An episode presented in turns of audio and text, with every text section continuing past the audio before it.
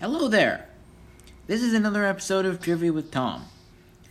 Today, I'd like to share with you uh, some interesting facts about the reproductive behavior of deep sea anglerfish.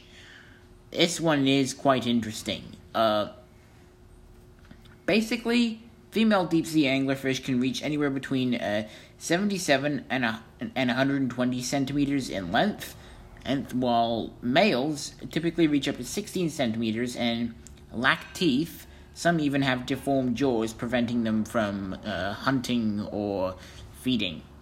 How does this help them reproduce? You're probably wondering.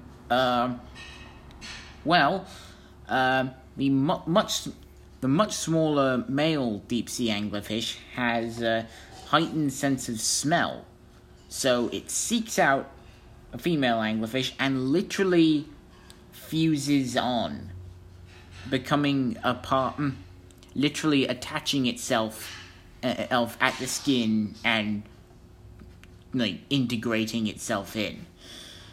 It means that it, it means that uh, the male anglerfish is able to survive, and the female anglerfish is able to mm, uh, um, is uh, able to spend more time hunting as opposed to uh, uh, uh, uh, uh actively seeking out a mate.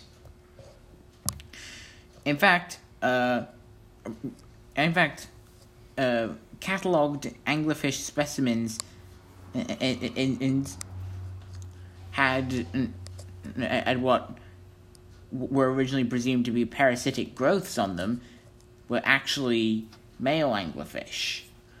So this, I find it quite interesting. Anyway, that's Trivia with Tom. I'll see you next week.